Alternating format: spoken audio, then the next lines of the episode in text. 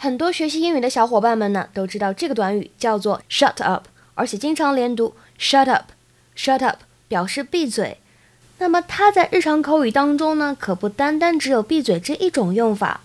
有的时候呢，当我们想说，哎，一些非常棒的事情发生了，让人觉得简直无法置信的时候呢，也可以使用这个表达。那么当你想表达这种，哎，无法置信，真的吗？不会吧？这个意思的时候呢，你要注意这个 shut up。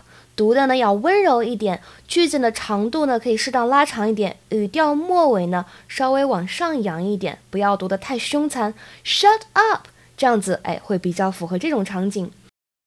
比如说，我们来举两个例子。首先，第一个，在《Modern Family》摩登家庭当中的第一季第四集当中，Cameron 和 Mitchell 在讨论这个哎新出炉的松饼味道如何。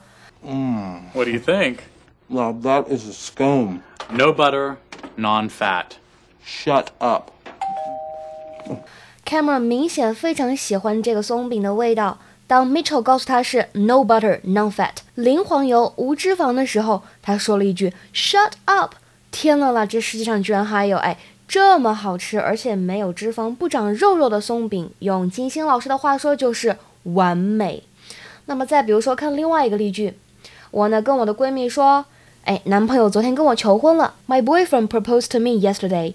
他可能会超级夸张的说：“Shut up, tell me the details。”不是吧？快快快告诉我细节是怎么求婚的，一副八卦脸，对不对？所以下一次呢，当你身边的小伙伴跟你说 “Shut up”，尤其是使用一种 “Shut up” 这样的语气来说的时候呢，你可不要再理解错喽。